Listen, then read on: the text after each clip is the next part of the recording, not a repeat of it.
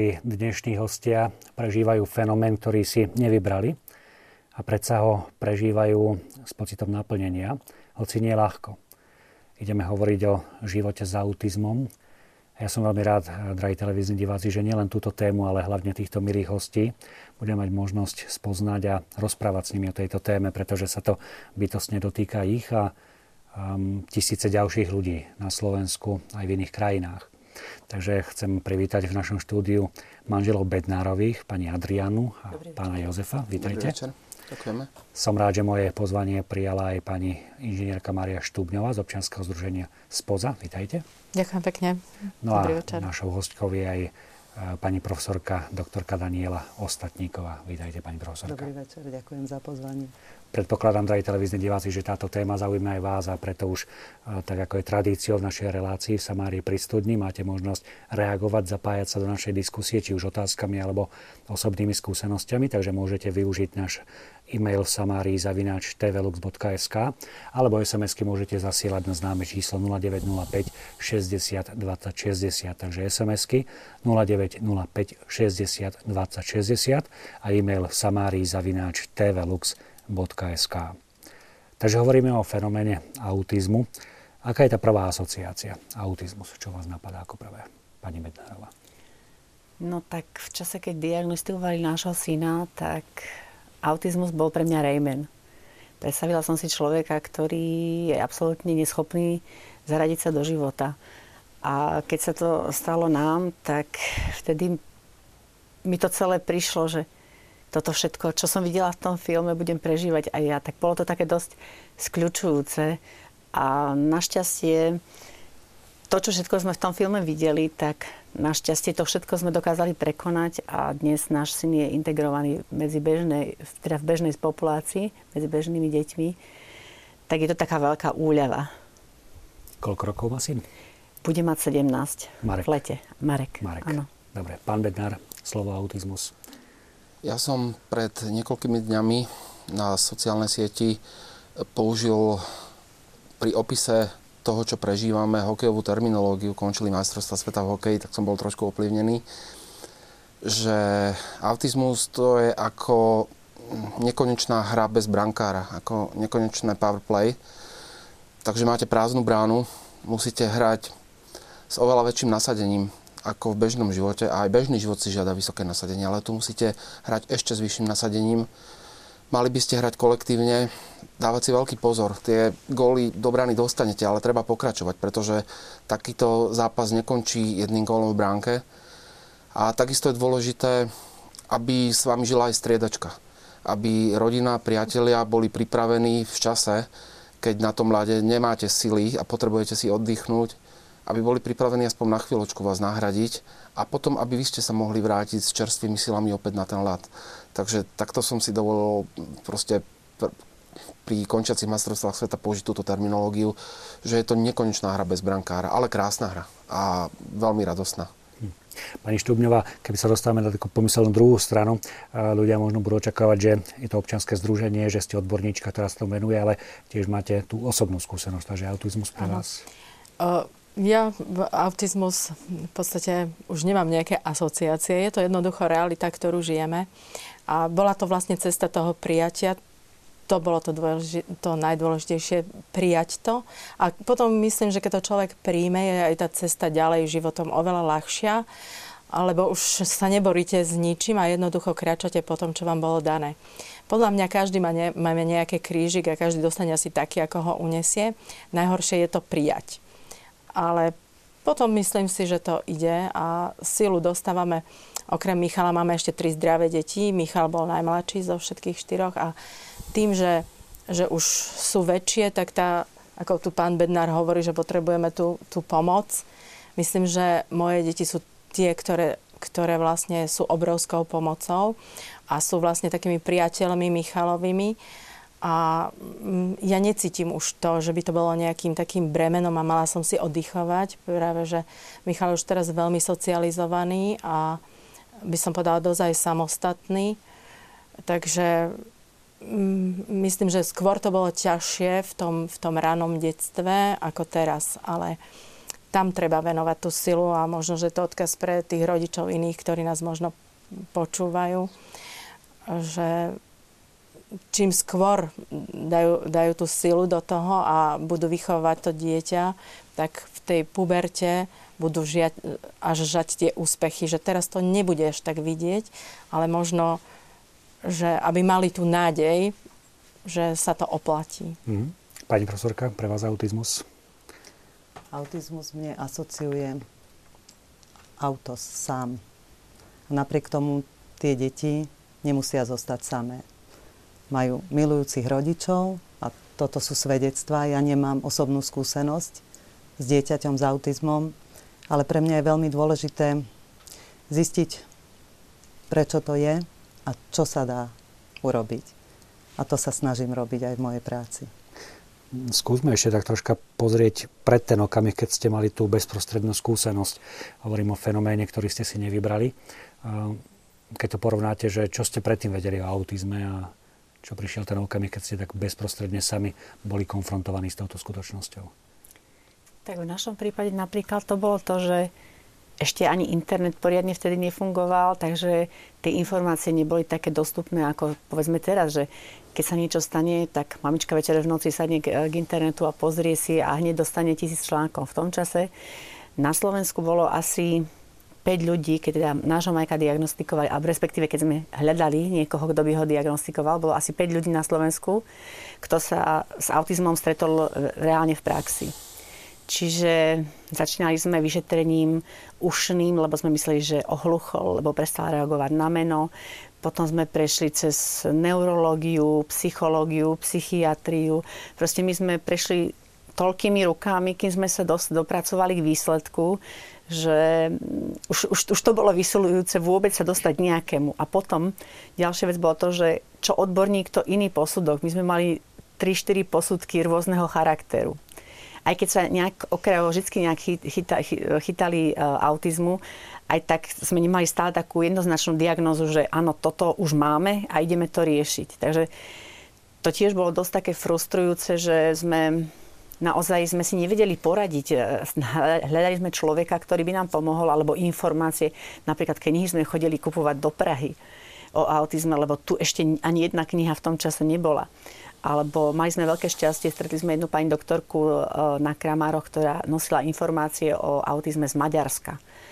Čiže naozaj to bolo dosť, dosť ťažké obdobie na to, aby sme sa vôbec zorientovali, aby sme pochopili vlastne, do čoho sme sa dostali tak e, teraz si myslím, že majú rodičia oveľa ľahšiu možnosť aj dostupnosť tých informácií. Navyše začínajú vznikať e, centra ranej včasnej intervencie, čiže naozaj kto sa nebojí, alebo teda má chuť s tým dieťaťom niečo robiť a ísť niekam ho dať vyšetriť, tie možnosti už sú dostupné. Mm. To v našom prípade vtedy bolo veľmi, veľmi ťažké. My sme napríklad aj na tú diagnostiku museli cestovať do Prahy. Hovorili ste o tom, že predtým nebol internet. Dnes práve ten internet takým fenoménom a možno práve vy, pán Bednár, ste taký osobitný fenomén na tom internete, pretože ste v tej komunite blogerov, ktorá sa venuje tomuto tému akoby takým hromozvodom. Koľko tých reakcií mávate pravidelne? Chcel by som ešte nadviazať na manželku a na vašu otázku, že čo sme vedeli na začiatok o autizme. Nič. Videli sme Rainmana. To bolo všetko. Hm. Keď som sa pozeral keď som ten film predtým pozeral, ani mi nenapadlo, v živote mi, ani mi nenapadlo, že toto budem prežívať ja. A po diagnostike a potom, ako sme sa spametali, áno, som začal aj blogovať. Bol to aj nejaký ventil pre mňa, ale aj snaha pomôcť druhým e, rodičom a druhým ľuďom s podobným osudom. Blogujem 12 rokov. Tých reakcií býva veľmi veľa. My sme sa aj osobne stretli s desiatkami ľudí, s desiatkami ľudí sme v mailovom kontakte. Teraz už ešte viac sa venujem aj nie blogom, ale uh, delím sa o skúsenosti, ktoré prežívame aj na Facebooku. Uh, a týmto spôsobom vydal som už dve knihy, alebo napísal som dve knihy, uh, ktoré sú v podstate našim príbehom, čo sme zažili.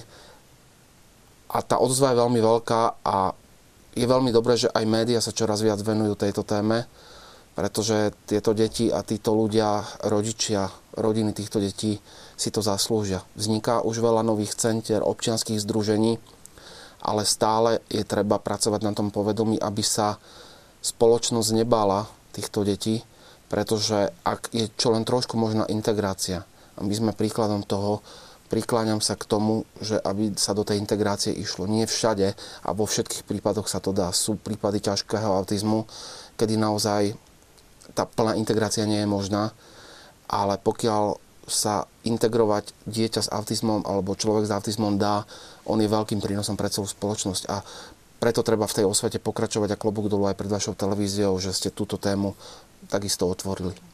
Na premostenie môžeme už zareagovať, pretože už reagujú naši diváci. Julka z Dudinec nám píše, po stanovení cerkinej diagnózy mi najviac pomohlo stretnutie s rodinou Bednárovou. V ACVA sme boli zaradení do výskumu probiotik. Čo je toto ACVA? Skúsme to. Ja Nech sa páči, Lebo ACVA je skratka, je to Akademické centrum výskumu autizmu. A z hodou okolností teda sme ho založili na Lekárskej fakulte Univerzity Komenského. A bol to taký veľmi pekný príbeh, pretože my na univerzite, okrem toho, že učíme študentov, učíme ich na základe toho, čo sa dozvieme vo vede. Čiže každá univerzita je aj vedeckou vysokou školou a má za úlohu skúmať neznáme. A pre nás bolo veľkou výzvou práve skúmať alebo zaoberať sa etiológiou, čiže príčinami, ktoré môžu viesť k autistickému fenotypu. Bolo to v roku 2007, kedy sme sa začali venovať autizmu, teda ja s mojim kolektívom. A prišli sme na jednu e, vec, ktorá pre nás bola veľkým prekvapením. Že my vlastne tie deti, ktoré sme, ktoré sme chceli skúmať, sme nevedeli presne identifikovať. Presne to, čo hovorila pani Bednárová, že nebolo možné objektívne to dieťa zdiagnostikovať. Každé dieťatko bolo posielané na ušné, na iné vyšetrenia, neurologické, ale taká objektívna diagnostika vlastne dieťaťa sa môže stanoviť len štruktúrovaným pozorovaním toho dieťaťa. Je to, je to určitý proces, ktorý trvá pomerne dosť dlho, viac hodín a potom druhé nasleduje rozhovor s rodičmi. Podľa toho, ako tí rodičia hovoria o svojom dieťati, ako ho pozorujeme priamo pred sebou, teda v štruktúrovanom pozorovaní a testovaní, tak sa dá pomocou jeho správania vysloviť diagnóza autizmu. Keďže toto sme nevedeli, tak nemôžeme testovať niečo, keď nevieme, či ten súbor tých detí, ktoré máme a ktoré testujeme, sú skutočne deti s autizmom. Tak sme sa vrátili o niekoľko krokov dozadu. Založili sme toto výskumné centrum a pomocou grantov sme priniesli sem štandardné diagnostické metódy európske, ktorými teraz vďaka týmto metodám deti testujeme a potom stanovuje sa diagnóza autizmu. Keď sme v tejto prvej časti, možno ešte tu máme to jedno slovičko nevysvetlené, prečo občianske združenie spoza čomu sa venuje. Občianske združenie spoza je predovšetkým rodičovské občianske združenie. Čiže tu sa vlastne združili rodičia, ktorí chceli inú kvalitu života možno pre svoje deti. Ja som nebola na začiatku založenia občianského združenia. Ja som do toho združenia prišla až roku asi 2003, kedy môjmu synovi v 9 rokoch bola až stanovená diagnóza proces bol podobný, len tým, že Michal bol najmladší zo styro, štyroch súrodencov a boli to t- u nás také mini jasle, tak u Miša sa spustila rýchlo reč a všetko, lebo to bola prirodzená integrácia.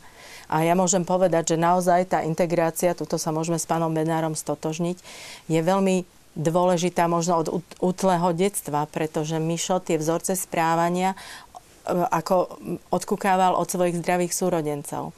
A preto bola aj ťažká diagnostika, lebo hneď sa skúmala reč a Mišo mal reč pomerne rozvinutú. Rozumel interakciám. Ja ako matka som vedela, že tá reč prišla neskôr, aby, lebo on si veľa nelogizmov vytváral na začiatku, potom prišlo strašne zajakávanie, kde až následne sme pochopili, že myšlienka bola rýchlejšia, ako bolo vyslovené slovo, to ani lekárka nevedela, ale zalomila rukami, že s takým zajakávaním sa ešte doteraz v svojej praxi nestretla ako pediatra. Ale potom zajakávanie nastala logická skladba vety, ale my sme to mohli hodnotiť len spätne. Čiže on, proste tá zmysluplnosť prišla. Len videla som, e, v podstate pre mňa to bolo také pozbudivé, že s ním pracujem, lebo som videla ten pokrok e, a aj to, že tie zdravé deti, tým, že Mišo, ja mám 4 deti do dvoch rokoch, že bolo vidieť, že ten sklz je také 2 až 3 roky, ale on ich dobiehal. Čiže pre mňa to bola obrovská nádej, lebo som videla, že, že to, čo do toho dávam, sa teda má zmysel. Takže aby sme sa vrátili, že čo spoločnosť, takže my sme sa združili ako rodičia a viac menej um, my sme potom robili, ešte nebola v zákone sociálna rehabilitácia, lebo som prišla na to, že akademické zručnosti deti ešte dostanú. Je tu ten systém nastavený. Ale tie sociálne a zručnosti pre život, ako samoobsluha, a to, to im nikto nedával. Náš Michal má teraz 24 rokov, čiže sme ešte viac pred tým, ako je Majko Bednár. Takže ešte možno tá situácia bola ešte horšia na začiatku. A ešte jedna pani učiteľka mi predtým povedala jednu vetu, ktorá ma v živote veľmi posunula, že Mišo sa naučí čokoľvek, že má, má to v tej hlave všetko, ale čo ona vidí ako problém je to, čo bude z toho vedieť použiť v živote, aplikovať do praktického života. A vtedy to bol klinec po hlavičke. Ja som povedal, áno, do ho tlačím tie akademické zručnosti, kde som dávala maximálnu silu a on treba nebude si vedieť zaliať ani čaj. Tak ja som vtedy prehodnotila celé, celú tú mysel svoju aj som to resetla a som si povedala, keď Mišo bude chcieť, tak sa akademicky naučí, čo chce. Lebo keď on chcel, tak sa naučil. Takže sme to potom otočili a začali sme ho vlastne pre ten život. A to, čo sa aj naučil akademicky, tak sme sa snažili, aby to vedel, kde to má použiť. A to bolo ťažšie. Pani profesorka, v akom veku sa diagnostikuje autizmus? Autizmus sa dnes môže diagnostikovať už prvé známky okolo 15. mesiaca veku dieťaťa, kde sa robia najprv tie screeningové metódy, to znamená, testuje sa, či môže byť podozrenie a ak sa vysloví podozrenie, tak potom sa robí celá tá škála. Ale ak dovolíte, ja by som ešte na príklade vášho myška povedala jednu takú vec, ktorá je veľmi, veľmi dôležitá, keď hovoríme o autistoch ako o veľkej, širokej skupine ľudí, ktorí vlastne autizmus nemôžeme celkom presne ohraničiť. To je to je kontinuum. Nie je presná deliaca čiara, že na jednom alebo na druhom konci už príde k tomu, že je to autista. Áno, robia sa testovania. Na základe toho sa vysloví diagnoza, ktorá sa môže po roku znova opakovať a môže sa definitívne potvrdiť táto diagnoza, lebo dôležité na tom je, že to dieťa to je vývinová choroba. Neurovývinová. Teda je porušený vývin neurónov a ich spojení v centrálnom nervovom systéme. Každý z nás sa vyvíja. Nikto nezostane malým dieťaťom, nikto nezostane aj myslením, konaním, správaním na úrovni dvojročného, trojročného dieťaťa. Len tá trajektória toho vývinu je u detí s autizmom iná a ešte je to komplikované tým, že čo dieťa, to iné. Že keď hovorí, mamička Michala, že Michal mal tieto príznaky, takéto správania, že mohol sa akademicky vzdelávať, to neplatí o všetkých deťoch s autizmom, pretože až 35% detí s autizmom má určitý mentálny deficit. Väčší alebo menší. A podľa toho, aký je ten mentálny deficit, tak možno aj s tým dieťaťom potom pracovať, myslím, kognitívne.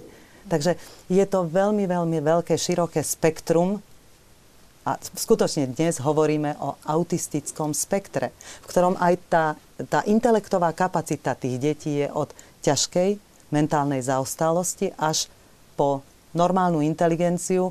Potom tých ľudí vidíme v IT firmách a teda ako úspešných ľudí, ktorí si nájdu svoje miesto v živote, ovšem stále im chýba taká tá sociálna komunikácia alebo sociálne zručnosti. Niekedy hovoríme o tom, že majú sociálnu dyslexiu, že teda nie sú schopní v tom svete našom sociálnom sa vyznať, orientovať a žiť.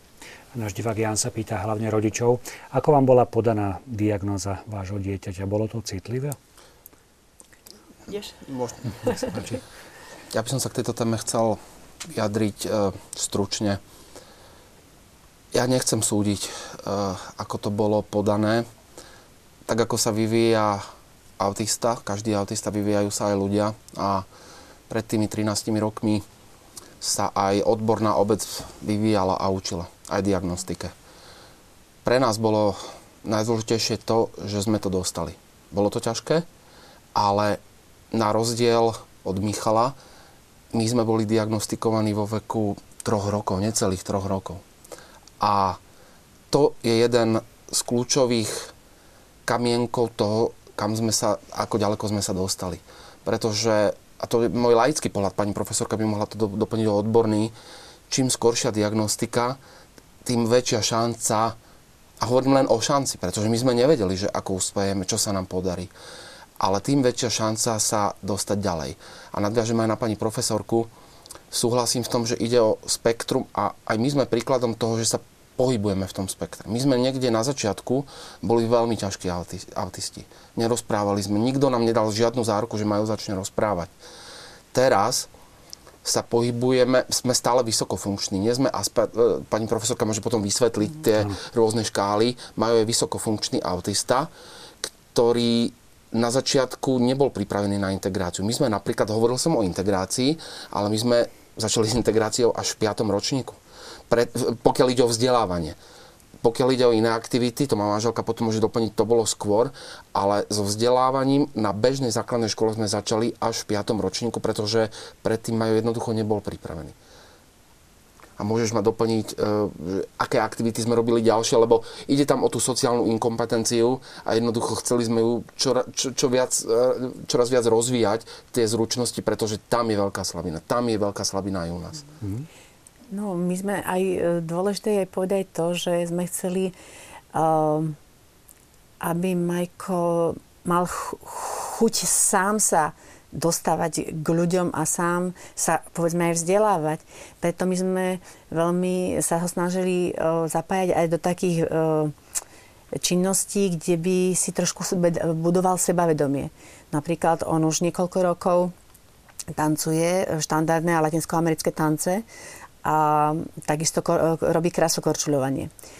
To sú proste aktivity, ktoré nie sú bežné, ale na druhej strane tým, že sú to individuálne športy v podstate, aj keď teda to tancovanie je kontaktné, ale ale dôležité je u tých detí, že nešlo to o to, že ideme niečo vyhrávať, aj keď teda musíme sa pochváliť, že sa nám darí.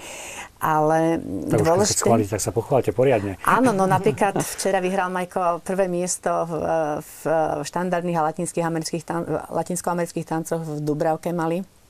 A bola to prvá uh, liga mentálne postihnutých, uh, ktorí teda tancovali obidvaja v páre, boli mentálne postihnutí čo je teda raritou e, vôbec aj na Slovensku teraz, lebo doteraz také niečo nefungovalo. Fungovalo len, že mentálne postihnutý e, partner a zdravý partner tancovali spolu.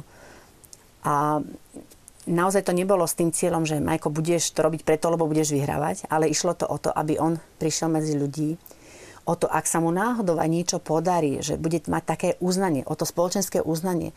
On napríklad aj včera, keď vyhral to prvé miesto, tak zvihol obe ruky hore a, a ja, som, ja som cítila za neho, jak, to, jak on prežíval ten pocit toho víťazstva. A keď to bolo pre neho dôležité strašne, že si povedal, že dokiaľ malo to zmysel, že tie hodiny a hodiny tréningu, čo som tam robil.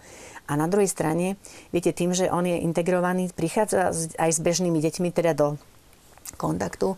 Veľakrát deti vedia byť veľmi aj hrubé a cynické v rôznych smeroch a naozaj náš Majko má aj istý mentálny handicap, tak uh, niekedy mu až tak rýchlo nepríde, nedôjde mu, že sa mu niekto vlastne posmieva, keď mu niekto niečo hovorí, lebo on napríklad nechápe iróniu, nechápe satíru, nechápe metafory a obrazné pomenovania. To je pre autistov úplne e, španielská dedina, tomu viac menej nikdy neporozumejú. Tak e, vtedy vlastne má túto pomocnú barličku, že on si povie, tak môžeš sa mi posmievať, čokoľvek môžeš so mnou robiť, ale ja som niečo už dokázal. Ukáž aj ty niečo, že poďme, teda, poďme spolu zápasiť, poďme, poďme si navzájom pomerať sily v úvodzovkách, že jednoducho naozaj to dieťa má to sebavedomie oveľa pevnejšie, oveľa, oveľa mm, proste je také psychicky stabilnejšie to dieťa, by som povedala. Mm. Pani profesorka, ako je to teda dôležité, ako, ako vôbec oznámiť túto správu? Čo hovoríme, že aj tí odborníci sa vyvíjajú. Ako teda sa postaviť pre toho rodiča a vyrieknúť túto diagnózu?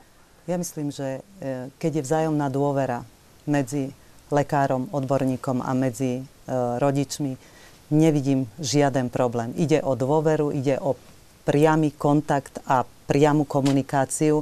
Netreba nič zahmlievať a treba rodičovi vysvetliť, čo to vlastne znamená. Aj rodičia sú na rôznej úrovni. Aj poznania, aj na rôznej úrovni akceptácie a takého toho emočného nejakej tej emočnej kapacity. Takže treba pristupovať individuálne a vždy s citom, ale priamo a s pravdou. Toto, je, toto vždy robíme a je to, je to také... Ja by som si k tomu jednu vetu dovolil pridať, že a s nádejou. Áno, určite. Ako to chcem podotknúť, pravda áno, len nechať tomu zúfalému rodičovi, pretože to je ťažká chvíľa. Prežili sme si to, aj pani Štubňová, aj my. Je to veľmi ťažká chvíľa, to proste nečakáte. Alebo ak aj už tušíte, ale stále dúfate v zázrak, že jednoducho to nepovie ten doktor. A ak to už povie, nech vám nechá tú nádej. Ja prikláňam sa aspoň k tomu, možno nejaký odborník mi povedal, že prečo, ak, ak by tá nádej neexistovala, ale ona existuje. Pokiaľ dýcham, dúfam, Takže jednoducho nechať ju, pretože stretli sme sa s desiatkami rodičov. Ak tá nádej nezostáva, čo iné zostáva? Nádej v čo? No. Nádej e, dôstojný život. Nádej v to, že pokiaľ všetci spoja sa v rodine, e, že, že, že budú žiť ďalej, že, že ten život bude dôstojný. No, iné slovo mi nenapadá, lebo šťastie je iluzórne, to nechcem hovoriť, že šťastný život, ale proste dôstojný život, že svet nekončí, že pokračujeme ďalej a ako povedala aj pani Štubňová, každý má svoj kríž. Proste... A možno treba povedať, že áno, nádej treba dať, s autizmom treba žiť. Aspoň... A treba sa naučiť, naučiť s tým žiť. žiť. Keď sa naučíme s ním žiť, a ja myslím, že je to viac o tej majoritnej spoločnosti, ako o autistoch, keď ich zahrnieme pod jeden dážnik, pretože my potrebujeme sa naučiť akceptovať, ani netolerovať, akceptovať ľudí, ktorí majú celkom iné možnosti. Akce- iné myslenie. Iné myslenie, ale vôbec oni inak spracovávajú aj zmyslovo informácie. Ano, ano. Človek bežný v našom prostredí, ja poviem, a tečie to isté ku nám všetkým, čo tu sedíme. No s miernymi odchýlkami, lebo každý sme iný. Ale k tomu dieťaťu, aj dospelému s autizmom, ide úplne niečo iné. To znamená, to spracovanie zmyslových vnemov je u ľudí s autizmom iné. Keď je to ano. iné spracovanie, tak ako ste povedali pred chvíľočkou, on nechápe iróniu, on nechápe metaforu. Ten mozog je prísne systemizovaný. On, má, on myslí v analógiách, on, on ide a tie, tie, logaritmy. tie logaritmy sú tam. On prosto, keď mu mamička povie, ja ti tuším, otrhnem hlavu, tak to dieťa môže byť Doslovne. zúfalé, lebo berie doslova informáciu tak, ako tečie do jeho mozgu. A druhá vec, čo je podľa mňa veľmi podstatné. Uh, deti s autizmom tým, že nemajú sociálne cítenie, nemajú ani empátiu, alebo veľmi zníženú. To znamená, že my keď niečo vnímame, to prvé, prvotné vnímanie je pocitom. Každý z nás má určitý pocit, aj keď tu sedí, aj keď sa rozprávame. Tie pocity sú základom pre všetku našu kognitívnu činnosť. Odvíjajú sa od pocitov. Ak ja cítim niečo, ale neviem tie pocity spracovať, a tu sme pri kľúčovej veci, deti s autizmom cítia, oni, oni vedia, čo je to radosť, smútok, bolesť ale oni nevedia pracovať s tým pocitom. Keďže ho nevedia spracovávať a nevedia ho ani čítať na tvárach druhých ľudí, ani v neverbálnych prejavoch, respektíve tie verbálne vnímajú celkom inak, tak oni sú zmetení, pretože to emočno, alebo to citové, je úplne primárne. A nám všetkým, ktorí sme v akejkoľvek spoločnosti, povieme, cítim sa tu dobre. Ale ja neviem povedať, prečo sa tu cítim dobre, lebo je tu dobré fluidum. A keby som to nemala, tak môžem dedukovať len z toho, čo rozumiem a čo mi niekto konkrétne povie. Takže tam je tiež treba pochopiť, že keď sa aj deti správajú tak, ako by bolo neprimerané, tak to nie je preto, že oni sa tak chcú správať, ale preto, že všetko, čo k ním prichádza, vnímajú veľmi intenzívne, nevedia odbúrať šumy, nevedia odbúrať nepodstatné veci, majú zahltený svoj mozog informáciami, ktoré nevedia sortírovať a preto niekedy reagujú možno až agresívne, lebo je to zo strachu z. Takže tam treba mať celkom iný prístup. Ja ešte úplne maličko, aby sme sa trošku ešte vrátili späť vlastne k vašej položenej otázke. Ja by som všetkým rodičom uh, odporúčila, aby naozaj nebáli sa, aj keď je to akokoľvek to očakávanie je strašné, lebo prijatie alebo to vyrieknutie tej diagnózy je naozaj ťažké, ale, ale nech sa neboja s tým dieťom ísť a čím skôr ho dať diagnostikovať. Toto je naozaj kľúčové, lebo čím skôr je dieťa diagnostikované, tým skôr môže začať intervencia, tým skôr môžu začať s ním pracovať, môžu mu pomáhať a vlastne uľahčovať život. Lebo čím ďalej oddialujú stanovenie tej diagnózy, tým sa stiažuje štartovacia pozícia tomu dieťaťu. A to musia mať rodičia na zreteli, lebo, lebo keď sa tomu bráňa, keď povedia, že ale on z toho vyrastie alebo niečo, lebo veľakrát sa s tým stretávame s rodičmi, že tak stále podvedome dúfajú, že sa to zlepší samo od seba. Ale to, autizmus je taký, že sa nezmení samo od seba. Mm. Naozaj je to veľká práca pre rodičov, pre špeciálnych pedagógov a tak ďalej, pre odborníkov. Čiže čím skôr. No ja sa stretávam, práve dnes mi niekto volal jeden rodič z Prešova, ako, že pracujú už rok so svojím dieťatkom, majú asi štvoročného synčeka, ale že proste práve tá včasná intervencia chýba, že, že nemá tú spätnú väzbu, nemá mu ju kto povedať, či robí s ním dobre, alebo nerobí s ním dobre. No je, to dosť ďaleko od Bratislavy, hej, že tuto je, takže zrejme Okrem toho má ešte dve ma- malé dvojčky, neviem, do jedného roka, takže aj pre tú rodinu je ťažšie niekde vycestovať. A to je to, že u nás ešte dosť chýbajú tie služby. Čiže diagnoza sa podľa mňa ešte stano- stanoví pomerne, už by som povedala, na naše skúsenosti, čo sme my mali. Teraz dobre, by som mohla povedať, ale chýba tá intervencia. Hoci vznikajú tie centra, ale sú asi na začiatku moc sa ani nevie ešte vo verejnosti kam sa obrátiť, ako sa prihlásiť. A neviem, toto, toto som nezachytila. Napríklad ani nám ešte niek- niekto ako spose, ako národnej organizácii, také niečo neposlal, lebo veľa ľudí sa na nás obraca s takýmito otázkami. Takže tá intervencia je dôležitá a je jej málo. Áno, na to reaguje naši diváci, napríklad naša divačka Zuzana, že som s dieťaťom sama a neviem, kde sa mám poradiť. Takže myslím, že aj táto relácia môže byť pre Zuzanu tak, takým vodítkom, jednak potom vaše občianske združenie blogy Bednárovcov, knihy, ktoré ste napísali aj pani doktorka Ostatníková. Nemôžeme síce hovoriť názvy, lebo bol to reklama, ale predsa len uh, myslím, že už podľa mena ľahko si nájsť tieto, tieto knihy je možné. Takže aj pre Zuzanu máme tu nádej, že naozaj, ako ste hovorili, že keď to bolo v začiatkoch, tak by ste nemali možnosť.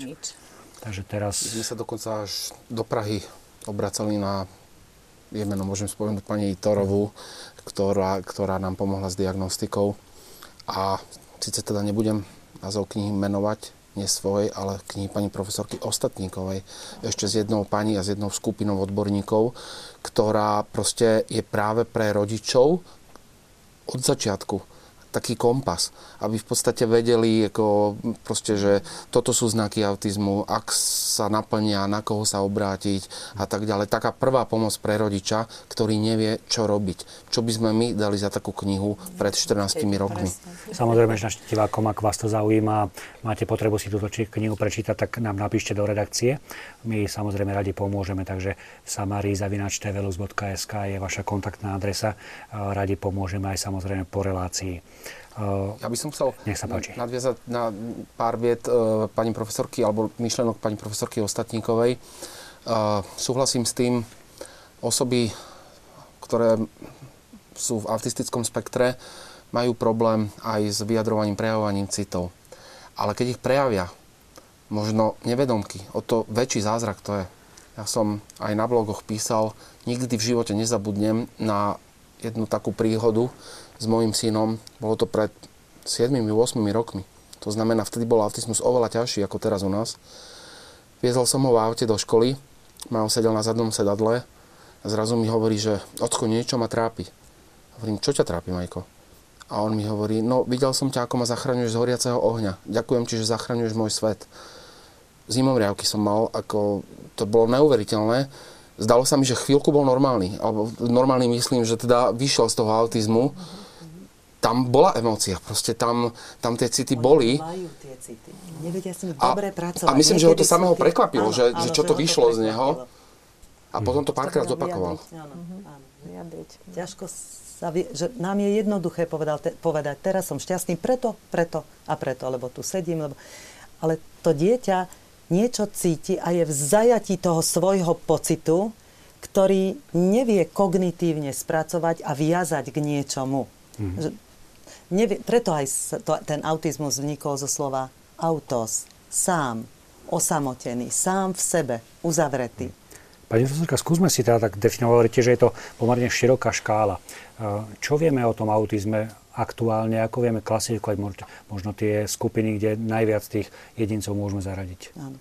Dnes je teda najmodernejšia koncepcia je veľký dážnik poruch autistického spektra. Čiže pokladáme deti s autizmom alebo aj dospelých s autizmom za ľudí s poškodením v takých troch základných možno sférach. Prvá je to zmyslové vnímanie, že to je iné u týchto detí ako u normálnych, teda bežných detí z populácie. Potom je to tá porucha tej sociálnej kompetencie a takej komunikácie spoločenskej, sociálnej. No a tretie vyplýva zasa z toho spracovania, ako spracujú všetko to, čo sa k ním tými zmyslami dostane, a to síce v tých motorických prejavoch. Majú také reštriktívne, stereo, radi tie stereotypie v tej svojej motorickej činnosti, ale aj v tom, ako, ako sa správajú, čo majú, aké, aké záujmy, čiže sú to obmedzené a často sa opakujúce záujmy. A teraz toto je charakteristika všetkých. To je to spoločné, čo majú autisti. A potom, ako som už predtým povedala, podľa toho, aké majú komorbidity, to znamená iné sprievodné ochorenia, pretože väčšina detí s autizmom má ešte iné sprievodné ochorenia, tak podľa toho potom tie, tie deti sú aj veľmi typické svojim správaním. Poviem napríklad, deti, ktoré nemajú poruchy intelektu a nemajú ani poruchy jazyka, reči, teda vyjadrovania sa, tak e, sú buď vysokofunkční, to znamená, že dokážu pochopiť isté, isté direktívy, dokážu sa naučiť a dokážu byť samostatní. A potom sú ešte špecificky, voláme ich teraz, ich zaraďujeme pod názvom Aspergerov syndrom, podľa objaviteľa tohoto syndromu. Tak to sú deti, ktoré majú niekedy až veľmi výrazné intelektové schopnosti, ale opäť musím povedať, že tá inteligencia nie je celková inteligencia je len v tej jednej chodbičke, to znamená v tom jednom záujme. Voláme ich tzv. idiot savants, čiže sú to deti, ktoré môžu mať vynikajúcu pamäť. Napríklad všetko si pamätá, zapamätá si všetko, ale nevie s tými pamäťovými informáciami tak narábať ako normálny človek, ale teda narába ním veľmi špecifickým spôsobom. A takto sú špecialisti na IT technológie, sú špecialisti na muzikológiu, alebo na, na teda sú, sú v hudbe špeciálne nadaní na tvorbu skladieb, hudby a hudobné vnímanie, alebo majú absolútny sluch. Potom sú ľudia, ktorí dokážu si zapamätať objekty, dokážu si zapamätať tvary a tie tvary potom, potom s oneskorením úplne presne, presne reprodukovať. Stefanovi Vlširovi, hej? Áno, Áno. Možno taký Čiže... zná, môžeme, môžeme možno troška o ňom povedať, že možno niektorí diváci o ňom počuli, možno Áno, ktorí, niektorí nie. Je mnoho, Skúsme mnoho. opísať možno tie základné prejavy Áno. tohto konkrétneho no, prípadu. Je to človek, ktorý bol tiež autista, autistické dieťa a e, objavil v sebe schopnosť, že keď sa pozerá na objekty, ktoré, či sú to architektonické objekty alebo nejaké tvary, jemu stačí celkom málo na to, aby tie tvary a objekty mohol s časovým odstupom presne, presne do detajlov, do detajlov Keď znovu nakresliť. Presne, napríklad spomínam ten prípad, že ho nechali preletieť helikopterov nad áno, Rímom. Áno, myslím. A on v priebehu 5 naozaj... dní kreslil na obrovské plátno. Áno, asi 5 metrové. Asi 5 metrové nakreslil áno. presne objekty, dokonca aj s, s veľkosťou okien, s počtom okien, s počtom arkád. Takže je to také sú to zvláštne schopnosti, ale hovorím, tieto, títo ľudia sa prejavujú len v úzkej, v úzkom tom vymedzení tých schopností. No. Mhm. Skúsme prejsť zase k našim otázkam, ktoré prichádzajú od našich divákov. Diváčka Táňa sa pýta, zdravý, môže obyčajný človek poznať človeka s autizmom pri fyzickom kontakte? Vyznačujú sa títo ľudia špecifickými vlastnosťami, charaktermi? Ako nadvezujú ľudia s autizmom vzťahy s opačným pohľavím? Ďakujem za informácie. Čiže viacero tých otázok skúsme na to spoločne nájsť odpoveď. No, my keď sme mohli z našich skúseností, čo máme teda s našim synom, tak uh, veľmi typické pri týchto ľudí, ľudí je, že napríklad aj náš Majko, keď sa zoznamuje, nepozerá sa do očí. Pozerá sa tak, ako keby sa pozeral niekomu tak cez plece. Tak niekde tak, tak poza toho človeka, keby sa pozeral. To je úplne taká prvá. E, teda nemajú priamy očný kontakt tie deti, alebo teda ľudia. A veľmi dôležité aj napríklad pri našom Majkovi je to, že on kladie veľkú spústu otázok, a nečaká na odpovede, len kladie, pýta sa, pýta sa, pýta sa, pýta sa. Takže prvá otázka je, zoznámi sa, že dá meno, povie, povie, povedia si navzájom meno a potom sa už pýta, čo si mal na večeru a čo budeš mať zajtra, aký budeš mať plán, neviem čo.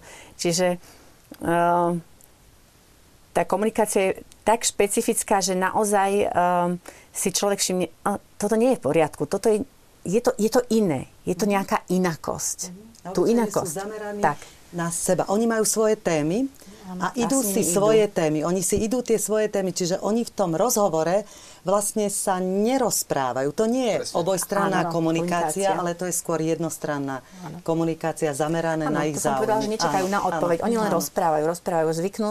Uh, vedia, že môžu klásť otázky v podstate. Hovoríme o autistoch, ktorí rozprávajú, pretože tak, je veľká skupina autistov a na tých netreba zabúdať. Pretože my sme tu rodičia hovoriacich autistov, mm. ale je veľa autistov, ktorí nerozprávajú a to je asi, nie asi, určite oveľa ťažšie. Pretože tam človek nemá spätnú väzbu, alebo majú limitovanú, majú nejakú vizuálnu, ale nemajú verbalizovanú. A to, ta, tam, to, tam sa to určite dá takisto ako poznať a vidieť, ale ťažko pre takého človeka neznámeho potom okamžite povedať, že tak toto je autista, pretože rozprávať nemusí ani iný človek a môžem byť introvert a nemusím rozprávať. Ako vizuálne asi autistu ťažko spoznať. Nie je to ako pri Downovom syndróme. Práve to, že sú veľmi pekné tie deti a práve to bolo asi ťažké nám rodičom, že keď boli deti mladšie, keď sa nejaká situácia na ulici alebo niekde vyskytla, dieťa je krásne, e, rozumiete, a takže nevidieť žiadny mentálny postih, tak vlastne ten rodič je za to správanie dieťa hneď odsúdený, že to je len spratek, nevychovaný, drzý a proste toto majú asi rodičia najviac na tanieri, čo je veľmi ťažké niekedy a zraňujúce, lebo nemôžete každému na ulici vysvetľovať diagnozu svojho dieťaťa No mne sa uľavilo, keď sme dostali ten preukaz ZTP a tiež sme sa stretli so všeličím, tak som len ho zviala, že prepačte. A inteligentný človek sa ospravedlnil mne a keď bol niekto, viete, arogantný, tak ja som to potom neriešila. Ale tiež sa s tým musí asi rodič naučiť žiť, lebo nie je to jednoduché. A proste v prvom rade to zraňujúce asi pre každú matku alebo človeka. Takže... To je dobre to hovoriť áno, o tom. O tom áno. hovoriť, rozprávať. Presne. Aby ľudia, ľudia vedeli, vedeli, že takéto deti sú a tie deti ani ich rodičia za to, za to nemôžu. A treba, sa, treba to akceptovať. Hovoríme teda o fenoméne, o mm, chorobe, ktorá je vyliečiteľná? Ja by som tým nechcem opraviť, ale my sa vyhýbame slovu choroba. Áno. A neviem teda, že či aj odborník mi povie, proste nerady hovoríme o tom, že je to mm-hmm. choroba.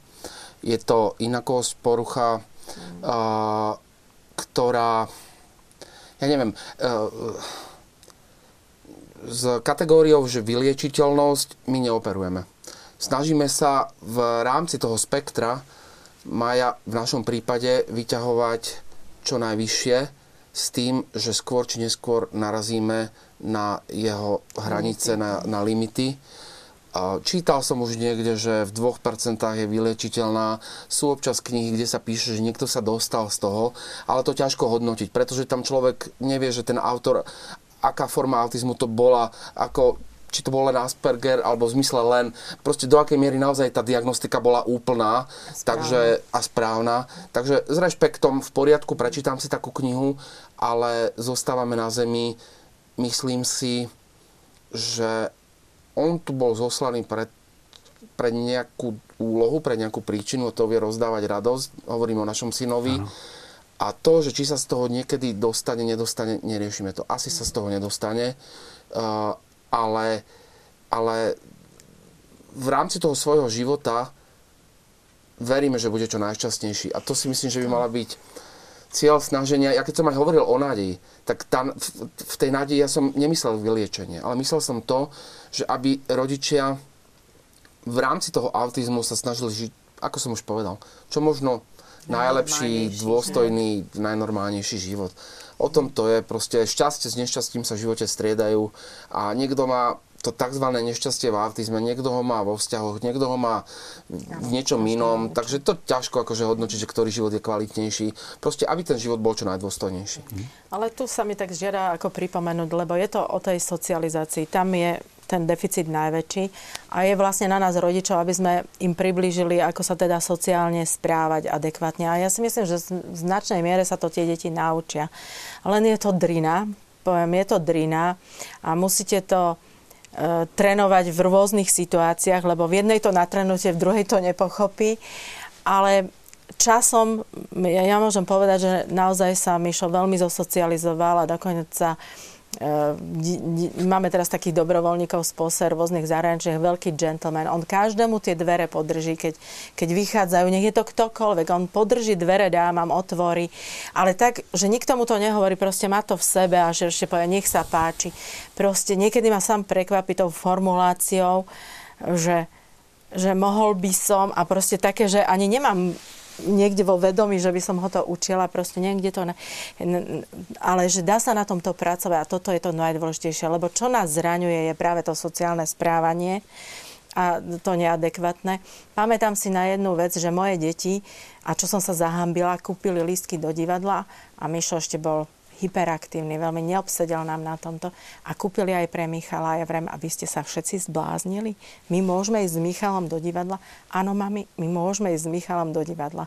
Ja som bola tak prekvamená, bol to ženský zákon a Mišo mal rád gestá a toto, že proste nerozumel možno veciam, ale gestám a takýmto, neviem, a to, no on samozrejme dostal oblek, košelu a toto hovorím, to je status. Proste iné, on tam skutočne obsedel, sám si šiel kúpiť ešte občerstvenie, no ja som padala do pesa. A ja som bola tak zahambená, že moje deti toto skôr odhadli ako ja, matka, lebo nedala som mu tú dôveru proste, že by to obstál. A skutočne realita bola taká, že, že to dokázal a dokázal to na úrovni. Takže niekedy je to, že my možno sami rodičia dávame nejaké tie bariéry, a že niekedy je dobré, že keď to niekto tak zvonka nás možno posunie, ešte, že to vidí niekto iné a, a nás tak povzbudí. No a potom, že kde sme ešte trénovali tú disciplínu, bol kostol skutočne. Bolo to ešte aj od predškolského veku a ja už som bola zúfala niekedy verím manželovi, že my už asi ani tam nebudeme môcť chodiť. A ten hovorí nie. On bol taký realista, ja skôr taký emocionálny typ. Hovorí, to je jediné miesto, kde to môžeme trénovať. Lebo chodili sme na tie detské svetomše, no ale to, čo sa mi stalo, bol na ruke. Vedľa reholná sestra stiahol jej závoj z hlavy. Bože, situácie ako naozaj, že do cez diery. Ale ako toto okolie prijalo, že ona sa neurazila, ona sa zasmala, že Mišo, ty. Ako, že už, sme, už nás poznali v tom kostole, potom na kazateľnicu vyliezol. Ale už potom videla som, že už tí ľudia, ktorí boli pred nami, že videli, ja mám ďalšie tri deti, tak už proste to spoločenstvo nejakým spôsobom tak prirodzene na to zareagovalo. A skutočne, že bolo to na to, že kde sa dá tá disciplína trénovať. Nech sa páči. by som ešte k tomu. Toto sú krásne, krásne príklady, ale sú rodičia, ktorí naozaj si nevedia poradiť s tými deťmi. A preto m, mm, možno možno ponúknuť aj nejakú pomoc v tom, že mimo toho prostredia v rodine môžu deti dostávať terapiu. Teraz je jedna, ktorá je naozaj evidence-based, to znamená, je overená medicínsky na niekoľkých tisícoch detí a začal ju pán profesor Lovás v Spojených štátoch a je to aplikovaná behaviorálna analýza. Sú to zase presné postupy, kde deti s mentálnym poškodením učia v dvoch takých základných doménach. Prvá je, aby dokázal žiť v prostredí, v ktorom teda on potrebuje sa pohybovať, aby to prostredie poznal, aby vedel, čo od neho môže očakávať. A druhým cieľom tej, tej terapie je, aby bol ten človek aspoň relatívne samostatný, aby dokázal byť sám so sebou. A to, čo by som k tomu ešte chcela povedať, je, že väčšina týchto detí má rôzne iné ťažkosti medicínske ťažkosti A to je alfa a omega. Treba riešiť a to riešia pediatri, lekári a špecialisti poruchy so spánkom. Poruchy gastrointestinálne. Deti majú naozaj veľká väčšina detí má poruchy zažívania, trávenia, ale aj príjmu potravy. Potom sú to ďalšie poruchy ako neposlednosť, sú obsesívni, sú strašne puntičkársky, sú veľmi precízni v nejakých veciach, ktoré nemôžu opustiť, až kým to perfektne nevyriešia. A prosto majú takú, takú neposlednosť. A toto všetko sa musí riešiť, aby sme potom mohli riešiť ten ich základný problém. Lebo je predsa na slnko jasné, keďže keď nás bolí brucho a je nám veľmi zle, tak aj normálny človek sa ťažko učí alebo ťažko sa rozpráva a socializuje však. Čiže na toto treba myslieť vždy u tých detí, aby sme, ich uľavi, aby sme im uľavili od ťažkostí, ktoré ich sprevádzajú. Mm. Tá druhá časť otázky, na ktorú sme skoro zabudli, ako je to teda s nadvezovaním vzťahov pre takýchto ľudí? Máte takéto skúsenosť už? My sa blížime do toho veku. Keď by bol Majo bez autizmu, tak už by tie prvé známosti začal nadvezovať a napadá mi aj manželke, že rokmi, čo s tým? Či bude schopný normálneho vzťahu? Akého vzťahu bude schopný? Neviem. Ja, ja na túto otázku neviem teraz odpovedať. E, snažíme sa ho viesť k tomu, aby sa správal slušne, vysvetľovať mu, čo je spoločensky akceptovateľné, čo spoločensky akceptovateľné nie je, pretože keď tam je istá inkompetencia sociálna, tak áno, aby sa nesprával nesociálne, aby sa nesprával potom až za hranicou, ktorá by bola ako a úplne neakceptovateľná. A tam by sme potom až ex post vysvetlovali a možno by bolo neskoro, takže jednoducho tamto vysvetľovanie a nejaká škola je potrebná a párkrát tu už pani profesorka povedala, v našich prípadoch a v prípadoch aj Miška tá šanca, že to pochopia naše deti je vyššia ako v prípadoch ťažších, kde dieťa nerozpráva, alebo sú tam aj ist, ďalšie problémy. A teda chcem podotknúť, neviem, či sme to spomínali, že v našom prípade my máme aj poruchu intelektu u Maja. Mm. Takže Majo intelektovo nie je v, v rámci nejakého bežného e, človeka, ale je pod čiarou, keď to tak môžem povedať. Aj keď zase na druhej strane, ako povedala mama Foresta, je to len pár čísel, no tak ako s tým si nerobíme ťažkú hlavu. Takže snažíme sa vysvetľovať, napadajú, nás, napadajú nám takéto už otázky, ale odpoveď nepoznám. Neviem, možno pani Štúbňová, keďže Miško je starší o 7 rokov. Tak nie len o Miška. Mne prebehli aj iné deti, s ktorými sa stretám, že napríklad boli sme v Gruzinsku a mali sme so sebou dvoch autistov. Sme ich zobrali v rámci takého Erasmus Plus programu a jeden mal už 18 rokov a samozrejme páčili sa mu, lebo bolo veľa dievčat, hej, pekných dlhé vlasy. A, ale myslím si, že to bolo tak na takej platonickej platforme, ale on nevedel, ako sa k tým dievčatám má, on by, by ich chcel objať, proste tak, že mal tu emóciu zrejme takú a ako to cítil, tak, tak a pritom nemal hrať dotyky od, od vlastnej rodiny a to je bolo zaujímavé, že tie dievčatá chcel objať, ale v podstate, a oni reagovali asi tak, že viete, tak ako každá dáma, nechcela mu hneď to tak povedať z mosta do prosta, tuto to tak neplatí. Musíte mu jasne povedať, že je mi to nepríjemné, ja budem s tebou kamarátka, ale je mi nepríjemné, keď sa ma dotýkaš a možno, že 30 cm je naša hranica. A on to akceptoval, hoci bolo vidieť tie nutkania, ale proste tá, tá tá veľká túžba byť s nimi a sa s nimi rozprávať bola väčšia ako... E, takže ten dotyk nejako... Ale, ale muselo sa s tým pracovať. Hej?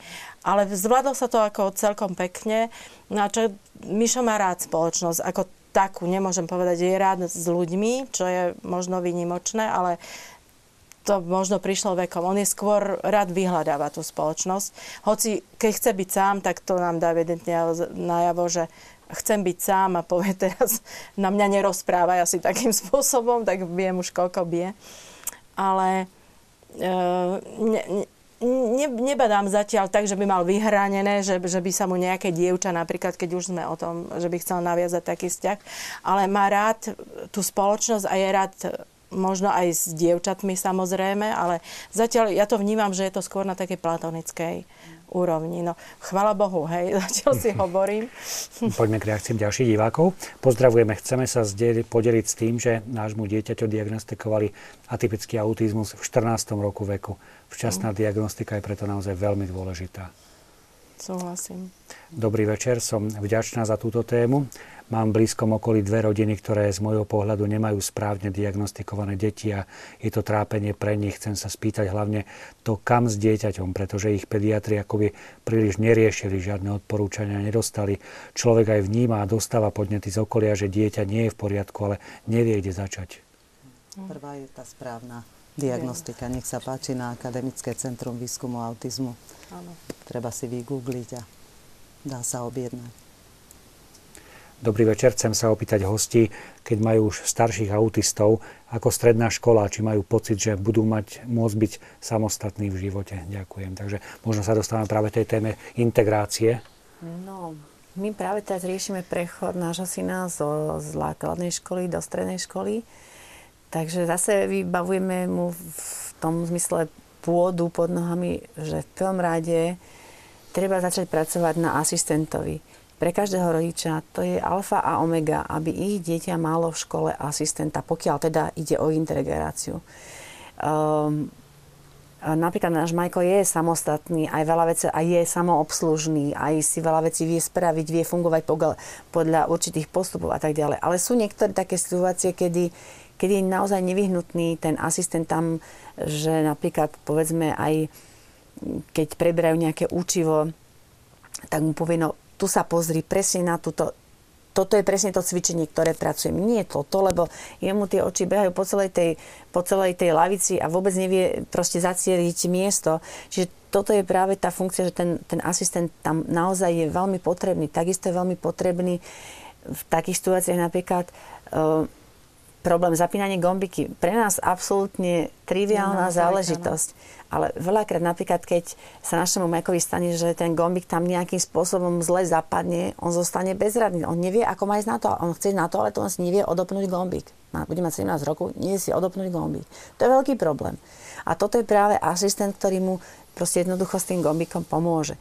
A on môže ďalej realizovať tú činnosť, ktorú potom potrebuje robiť. Čiže e, pri nás sú to absol- alebo šnúrky, zavezovanie šnúrok. My doteraz zháňame topánky, ktoré sa, ktoré sa pripínajú suchým zipsom. Jednoducho, on postup ovláda, dokáže tú šnúrku zaviazať, ale ako náhle príde, že má nohu vložiť do topánky a zaviazať tú šnúrku, je absolútne bezradný. Čiže ono to je, to je veľmi ťažké, že naozaj pre nás niektoré triviálne činnosti sú pre nich absolútne neriešiteľné. Čiže fakt alfa a omega pri integrácii autizmu, e, teda dieťa s, dieťa s autizmom je asistent. A samozrejme treba to začať riešiť najlepšie rok aj dva roky vopred s tou školou, kam to dieťa by malo ísť, pretože sú napríklad také špeciality, že asistenta dieťa potrebuje od septembra ale príspevok e, finančný na asistenta príde až v januári nasledujúceho roka. Čiže vždy je to na tej dohode medzi školou a, a proste ako sa dokáže zabezpečiť tie prostriedky povedzme od septembra do, do decembra. To sú, to sú také nuancy malé, ale na to si všetko musí človek nájsť čas, aby to bolo všetko vopred prichystané, lebo to sú také potom prekvapenia, s ktorými človek nepočíta a môže to narušiť proces samotnej integrácie. Zdá sa mi to až taký obrovský skok, keď hovoríte o tom, že keď e, Majovi e, diagnostikovali autizmus, tak ste mali málo informácií. Teraz už hovoríme o asistentoch, ktorí predpokladám, že sú pripravovaní na túto situáciu. Už e, vo väčšine prípadov sú asistenti školení, teda už aj vychádzajú z pedagogickej školy vzdelaní v zmysle, teda, že vedia o autizme už oveľa, oveľa viac. Aj keď napríklad my sme začínali s tým, že naše asistentky síce boli, absolventky špeciálnej pedagógy napriek tomu o autizme skoro nič nevedeli. A učili sa vlastne spolu s našim synom. Uh, ale možno o toto bolo jednoduchšie, alebo aj ťažšie, neviem, ale, ale vlastne nemalo ich čo podstate pokaziť im hmm. nejaké to vzdelanie. Ešte si dovolí takú otázku pri týchto asistentoch. Nehrozí tam potom prípadne také príliš citové naviazanie? Ako, ako sa s tým vyrovajú rodičia? Pretože možno ani pre vás to nie je také ľahké, že zrazu že roky sa mu venujete a teraz ho odozdávate niekomu, kto je profesionál? No, to je skôr prospešnejšie, Prospešne. pretože rodič, rodič by nemal robiť asistenta. Treba, aby si daný autista zvykal na niekoho iného a akceptoval túto autoritu. Preto my sme sa stretli od, od začiatku s tým názorom, že nie, rodič nie, treba hľadať autist, teda, in, teda asistenta z vonkajšieho prostredia. Sú také prípady, že rodičia boli s dieťaťom v škole, nikdy to nerobilo nie. dobre. Nikdy. A druhá vec je to, že treba mať na zreteli, že toho cudzieho človeka oni oveľa Viac. intenzívnejšie a lepšie mm-hmm. akceptujú v zmysle, že si nedovolia. Naozaj ten, tú, tú regulu dodržiavajú, keď ten povie odtiaľ potiaľ, tak jednoducho to tak funguje. Lebo oni vedia, že pri rodičoch, alebo pri, a najmä pri mame, alebo tým, že oni sú hodne sú naviazaní na matky, tie, tie, a keď sú to teda synovia, sú na matky veľmi viazaní, tak vedia, že oni môžu tú hranicu skúšať posúvať, ale až tá matka mu zase odpustí a zase to s ním skúsi a zase... A toto si pri tom asistentovi nedovolia. A na druhej strane je to veľká pomoc pre učiteľa, pretože učiteľ tým, že musí pripravovať takémuto žiakovi individuálny učebný plán, má dosť e, aj tej administratívy a agendy takej školskej, by som povedala, naviac. E, čiže ten asistent je naozaj jeho pravá ruka pri takomto dieťati, že mu naozaj veľmi pom- môže pomáhať tomu učiteľovi. Ja chcem ešte k strednej škole, pretože tá otázka mm-hmm. smerovala teda, že na akú strednú školu, to je dôležitá otázka a veľa rodičov sa nachádza v takejto situácii, čo s dieťaťom na konci e, základnej školy. V našom prípade ideme na strednú hotelovú akadémiu, cukrár, Odbor cukrár, áno. ale úprimne, lebo keď sa ma ľudia spýtajú, baví ho to?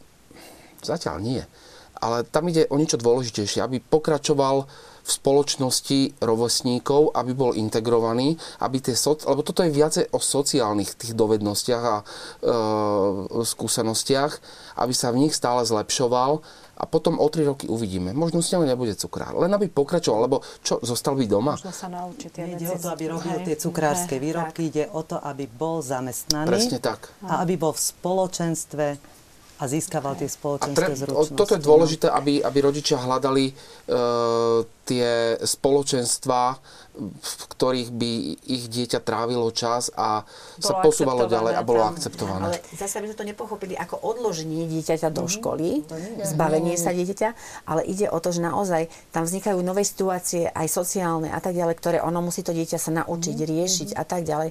A tam tam vlastne tú možnosť dostane. Lebo keby bolo doma, tú možnosť nedostane. Ale keď je tam, tak naozaj má šancu sa mentálne, sociálne vyvíjať to dieťa. Sociálne ja, sa inkludovať, prepáčte, že to áno, už áno. je ten postup od tej integrácie do inklúzie, do normálnej Presne. spoločnosti a tam sa chceme dostať. Áno, lebo vlastne aj naša spoločnosť sa takýmto spôsobom vyvíja, že jednoducho nakoniec úplne ideálny stav by bol taký, že zdravá populácia týchto ľudí bude brať ako bežných. Proste, uh-huh. lebo aj kedysi bol taký fenomén, že keď niekto videl človeka na vozíčku, tak wow, to niečo neznáme, nové. A, tak, a teraz vôbec nemáme žiadne ani predsudky, ani nejaké problémy. Keď potrebujú pomoc, im pomôžeme a tak ďalej, že berieme ich bežne. A presne toto by malo fungovať aj u autistov, že áno, vieme, má nejaké obmedzenia, isté veci a tak ďalej a vieme toho človeka úplne rovnocene akceptovať, že je súčasťou bežného života ako, ako čokoľvek iné. Ja by som ešte chcela e, k tomu asistentovi, tam treba rodičom povedať, že treba dať, vlastne rodič si musí dať žiadosť od toho osobného asistenta na školu, kde to dieťa bude. Lebo keď si ten rodič nedá žiadosť, tak sa tie prostriedky škola nemá na základe čoho žiadať. To znamená, rodič musí vedieť a rieši to zákon o pedagogických pracovníkov, nie školský zákon, aby sme boli, lebo my sme sa aj s tým stretli, že škola nevedela ani, ako to má žiadať. Takže to len tak na Margo, vysvetlenie pre rodičov. Ďakujem pekne. No a páči, neviem páči. ešte toho asistenta, no my, Mišo teda nechodil na strednú školu ako takú, ale chodil na odborné učilište, ktoré zvládal, pokiaľ išlo o teóriu, ale horšia bola prax. Pretože na tú prax ako autista nemohli sám. Takže my sme tam narazili na veľký problém, lebo by mu hrozil, že nedostane ten výučný list.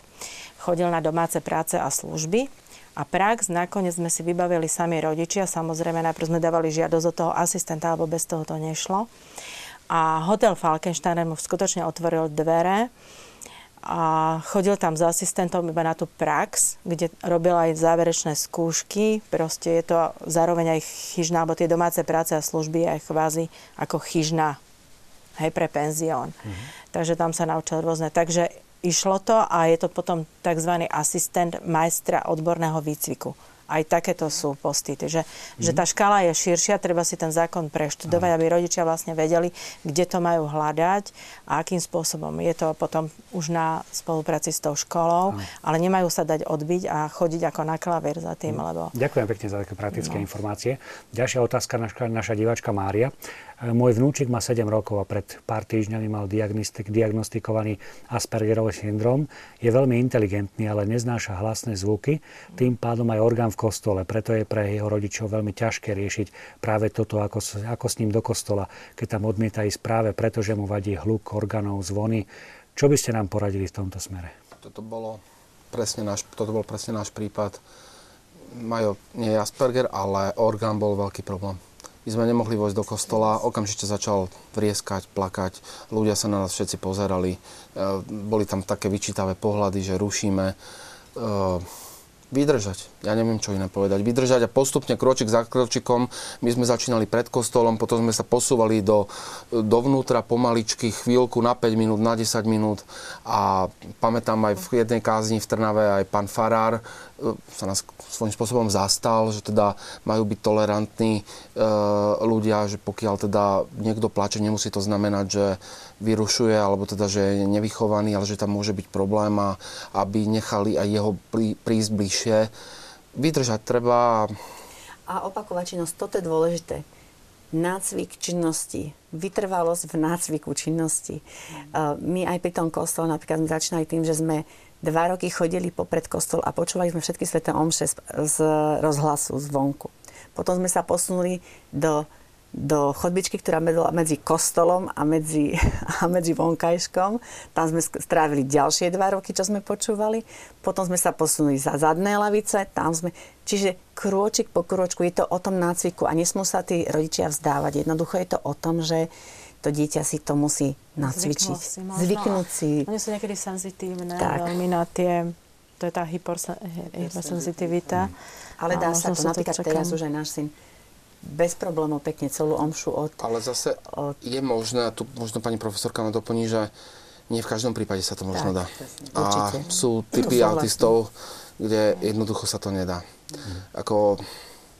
Problém je v tom, že ten ten nervový systém sa u normálneho, bežného človeka vyvíja tak, že si zvyká na to, v čom žije a že niektoré veci opomína, teda habituje na to, zvykne si a niektoré zase je vnímavý, pretože sú to nové veci. A u detí s autizmom ako keby nevedeli spracovať tie zmyslové vnemy v zmysle dôležitosti a menšej dôležitosti. V zmysle toho ohrozenia seba samého.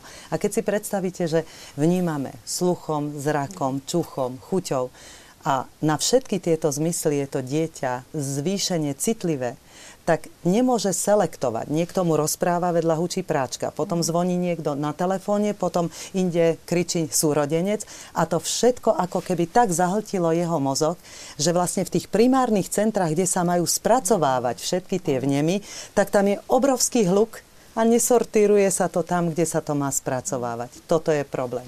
U niektorých tých detí práve v tom vývine dokážeme tú cestičku ešte nájsť správnym prístupom, ale aj samotným vývinom u toho dieťaťa. V niektorých prípadoch žiaľ sa to nepodarí.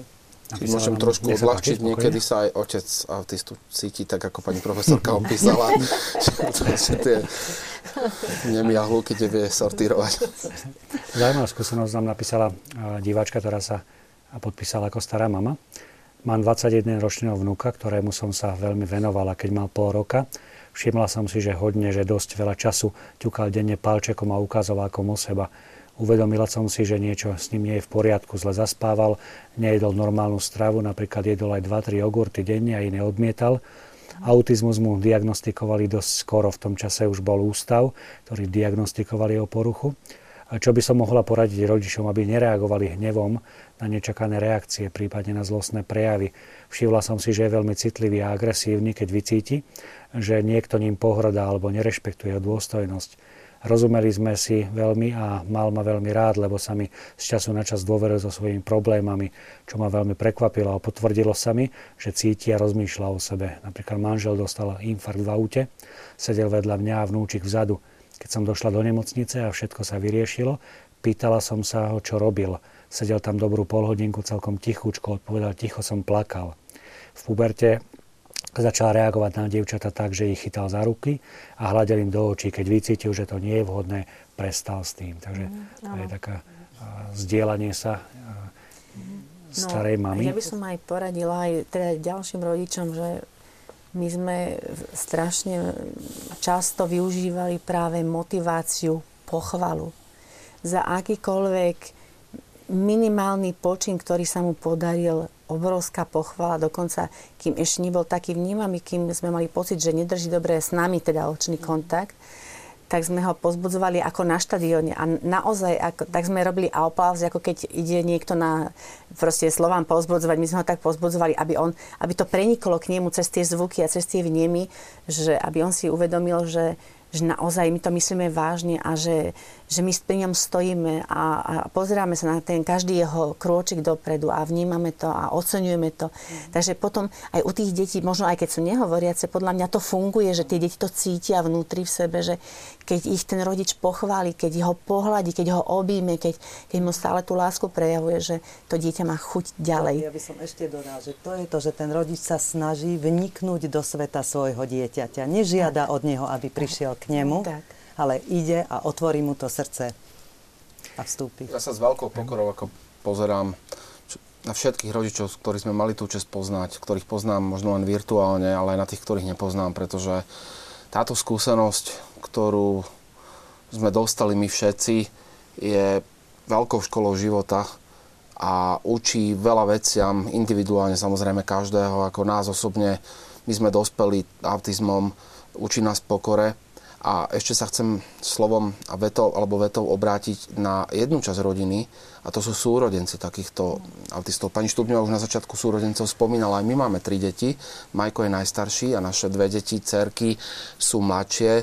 Stredná Barborka má tiež svoje zdravotné problémy s hemangiónmi, ale je to pre ňu, lebo najmladšia má len 3 roky, tá ešte nevie, čo je to autizmus, ale Barborka už vie a pre ňu skúsenosť s autistickým e, súrodencom je takisto veľmi je nezaplatiteľná a Barborku posúva dopredu. Barborku, zdá sa mi, že Barborka dozrieva oveľa, oveľa rýchlejšie ako, ako iné deti. Pretože zažíva to, čo iné deti bežných súrodencov nezažívajú. Proste od začiatku sa stretáva s iným, výnimočným človekom, ktorý ju ale veľa veciam dokáže naučiť, napriek tomu, že je teda iný a vo veľa veciach zaostáva. Ale vo veľa veciach je zase ukazuje iné obzory. Mhm. Ďalší naši diváci, dobrý večer, ďakujem vám za reláciu o autizme. Učím žiakov za autizmom v špeciálnej škole. Patrí úcta rodičom, ktorí žijú s týmito deťmi a s láskou sa o ne starajú. Pekný večer divák z Partizánskeho, dobrý večer. Ja mám veľmi rád vašu reláciu. Aj dnes so záujmom počúvam. Nenapadá ma žiadna otázka. Chcel by som iba vyjadriť úprimný obdiv a úctu všetkým rodičom autistických detí aj ľuďom, ktorí s takýmito deťmi pracujú. Želám im veľa trpezlivosti a lásky. Ďalšia reakcia. Dobrý večer, chcem vás poprosiť, či poznáte aj autistov, ktorí vlastnia vodický preukaz. Náš syn má túžbu niekedy si ho urobiť na traktore s dozorom. Rád šoferuje. Ďakujem. Tak ja som sa stretla v Norsku, že ľudia s autizmom majú vodicky, neviem, či u nás. Tiež to bolo pre mňa šokujúce, ale zrejme to boli asi takí, že teda dostali tú dôveru, že zrejme vedeli tú disciplínu Neviem, ako sa to udialo, len som sa stretla s tou informáciou. Či možno s nejakým uh, takisto človekom, ktorý by na nich dohliadal, alebo teda im priamo partnerom v tom nejaký... Tak, autistickí ľudia s normálnou sú inteligenciou, rôzne, konkrétne Asperger, ľudia s Aspergerovým syndromom, sú aj zodpovední a pracujú, zaraďujú sa normálne do pracovného procesu, veď celý Silicon no. Valley v Amerike je plný takýchto, takýchto ľudí, ľudí no. ktorí, ktorí majú zodpovedný prístup k práci a naopak, ak teda nevadia tým, ktorí s nimi pracujú, že si 4 dní nemenia tričko a že teda jedia na stole a majú neporiadok, tak sú z nich veľmi výkonní špecialisti. Zasa v tom úzkom svojom nevidím dôvod, prečo by nemohli šoferovať.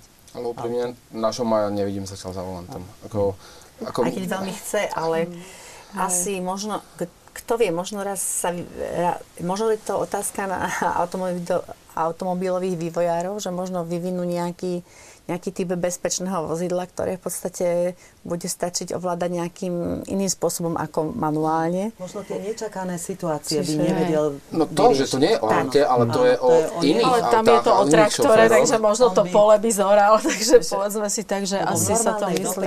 Bežný. človek vie reagovať. Aj spontánne, nemusí to mať naučené, kým deti, ktoré sú autistické, sa boja nepredvídaných vecí a môžu spanikáriť. A prichádza. Aj, áno, a presne. Takže Ďalšia otázka. Uh, Ján z Bratislavy. Uh, z toho, čo počúvam, predpokladám, že ste veriaci. V čom je tá viera bonus pre vás v týchto situáciách? Je to možno osobné, ale skúsme na to zareagovať. Viera je nádej, ako ste mm, povedali. Tak, určite nádej, ale najmä aj to, že uh, a nemyslím si, že to len pri rodičoch, ktorí majú autistov, ale sú proste obdobia, kedy človek sa absolútne cíti beznádejne, úplne vyselený, vyčerpaný a, a taky si povie, že ja naozaj už nevládzem.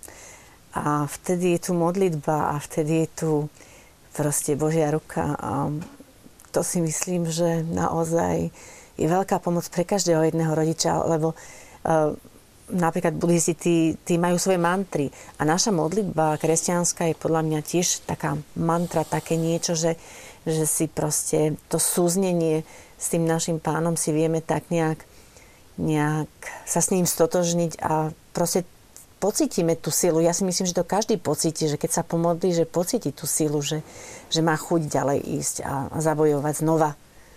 Zase, neviem. Pre mňa osobne Viera, áno, je najmä, najmä o nádeji. Viera je v tom, že ten kríž by som mal s pomocou blízkych uniesť, že ťažší mi hádam daný nebol. Je to o tom, že nečakám odpoveď. Ako, ako tú odpoveď, prečo nepoznám a nepýtam sa, pokračujem ďalej. Je to o tom, že Božia ruka je prítomná, stále vzývan alebo nevzývan, ehm, proste stále je tu prítomný a nepotrebujem o tom veľa hovoriť. Áno, pre mňa je to dosť ako osobné, aj keď v knihe som sa tomu venoval v osobitnej kapitole, ehm, ale čím som starší, tak rešpektujem druhých a, a je to ešte o pokore. Ako, takáto vec v človeku, v mojom prípade, hovorím teda za seba a myslím, že aj za polovičku, za manželku, posilní pokoru. Nesúdim druhých, pretože viem, že aj za nejakým čudným správaním sa niekoho iného môže byť takisto nejaký problém, za ktorý daný človek nemôže. Alebo snažím sa teda nesúdiť, kto si bez viny hoď kameňom, ale snažím sa o to. Mm. Ja si len toľko niekde som čítala, že v živote môžeš stať na vlastných nohách, ale vtedy, keď si sa naučil klačať tak asi aj toto je o takej pokore naozaj, že, že predtým tie situácie, ktoré sme prežívali, nás fakt dávali do kolien. A neviem, na druhej strane si myslím, že aj to mal nejaký zmysel, že, že to dieťa tu bolo poslané. A keď sme boli ešte na začiatku, tak som tak nepriamo dostala, ešte keď sme riešili tú diagnozu a všetko ostatné okolo toho, že mám ho tak nejak odpratať a venovať sa tým trom zdravým deťom, lebo čo, že to je na ich úkor a tak. A keď život už ukázal za tých 24 rokov, že kde všade ich Mišo posunul. Mišo bol na Olympiade v Číne, v Šanghaji na bicykli. Trenoval ho syn. o rok starší len, hej, od neho. Potom sa dostal na lyže do Južnej Koreji. Teraz vyhral znova národné preteky. E, do, pôjde na Olympiádu do Rakúska. Takže sú to také veci, ktoré, ktoré vám ako, ako vám to bolo servírované, že nic z neho nebude, nebude vzdelávateľný skutočne. A že keby tomu už bol človek na začiatku uveril a nedal by sa na tú cestu, stalo to moje 12 rokov s ním doma, tak asi by sme tu asi všetci neboli, hej. V, v, čo sa týka sposy, všetky moje decka tam nejakým spôsobom prispeli. A robili, robíme teda letné pobyty, ale ja som ich nezačala robiť kvôli mojim, môjmu synovi autistickému, ale kvôli tým zdravým deťom práve preto, že tie dôsledky diagnózy na tých zdravých sú sú by som povedala ešte väčšie ako, ako na tom postihnutom, lebo tu už niekde, keď už sa nastavíte, tak už tou cestou idete, lebo už niekto vám ho ju ukáže. Ale tie zdravé deti, oni mi po rokoch povedali, mami, ako sme vám mali hovoriť, čo my prežívame, keď vy, videli sme, ako sa trápite pre Miša. E, po rokoch mi povedali, čo všetko v sebe dusili a že s nikým nekomunikovali, ale ja som videla, že ja im nepomôžem, že ja im môžem pomôcť len cez tretiu osobu, lebo bola som len matka a viete, rodič je len ten možno, ktorý prikazuje, zakazuje alebo neviem. Ale že tá tretia osoba tu, takže sme volali psychologov a takýchto, ktorí vlastne im museli povedať, Nikto z vašej rodiny za to nemôže. Učili im knižky, ktoré by mali prečítať, ako tie decka zmýšľajú, že to je proste niečo iné, že je to mimo, kým to pochopili. A jedna moja dcera, ktorá proste mala problém, e, ešte chodila na krúžky všelijaké, neopováž sa pre mňa prísť na tú vytvárnu s myšom. Trpela, že on zakričal alebo niečo. Ale tak dozrela, že povedala mi, že mami, ja už s tým nemám problém. Nepoviem ti, o čom som sa bavila so svoj, teda s tou psychologičkou. Ale som rada, že dnes to je, že ho príjmajú a sú, je, sú to jeho budúcnosť. Mm-hmm. Ja som nie matka autistického dieťaťa, ale myslím si, že viera je obrovský dar, ktorý dokáže dávať obrovskú silu. A tá sila, to je to, čo potrebujú rodičia. A verte mi, že každý, každý rodič má svoje trápenie. Tak, ako povedal pán Bednár. Niekto má jedno, druhé má, druh- iný má druhé, ale ja si myslím, teda to je taký môj pohľad, že keď vidím to trápenie, ktoré majú rodičia s dieťaťom, ktoré je choré, nemusí byť len autistické. Prosto akékoľvek, akákoľvek choroba dieťaťa je to, čo by najradšej rodič zobral na seba. A ak má niekto talent v tejto našej komunite, spoločenstve, či už sú to spoločenstvo kresťanov alebo spoločenstva iné, tak Pán Boh dáva aj talenty. A keď má niekto talent na to, aby akýmkoľvek spôsobom pomohol, tak si myslím, že to je zasa úloha tých, ktorí tie talenty majú. Ak máme nejaký talent prispieť k niečomu dobrému, tak si pomôžeme navzájom. Ďakujem veľmi pekne, tak verím, že aj táto relácia pomohla viacerým našim divákom zorientovať sa, možno ich nakopnúť, možno uh, priniesla priamo odpovede na otázky, ktoré v živote mali. Takže veľká vďaka za to, že ste si našli čas, za to, že ste mali odvahu hovoriť častokrát o súkromných veciach. No a verím, že to nie je posledná relácia, ktorá sa venuje tejto dôležitej a náročnej téme. Takže ďakujem veľmi pekne, ďakujem aj vám, drahí televízni diváci. No a tešíme sa na stretnutie v Samárii pri studni opäť o týždeň.